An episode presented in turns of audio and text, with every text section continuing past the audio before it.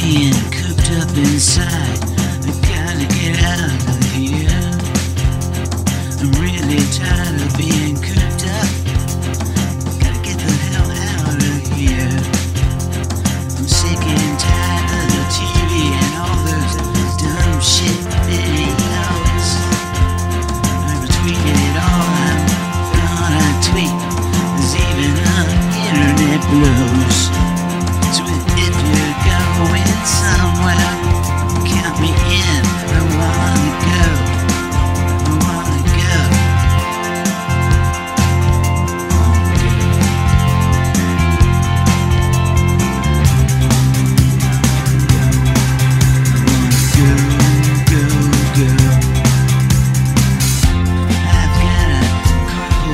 pain my name.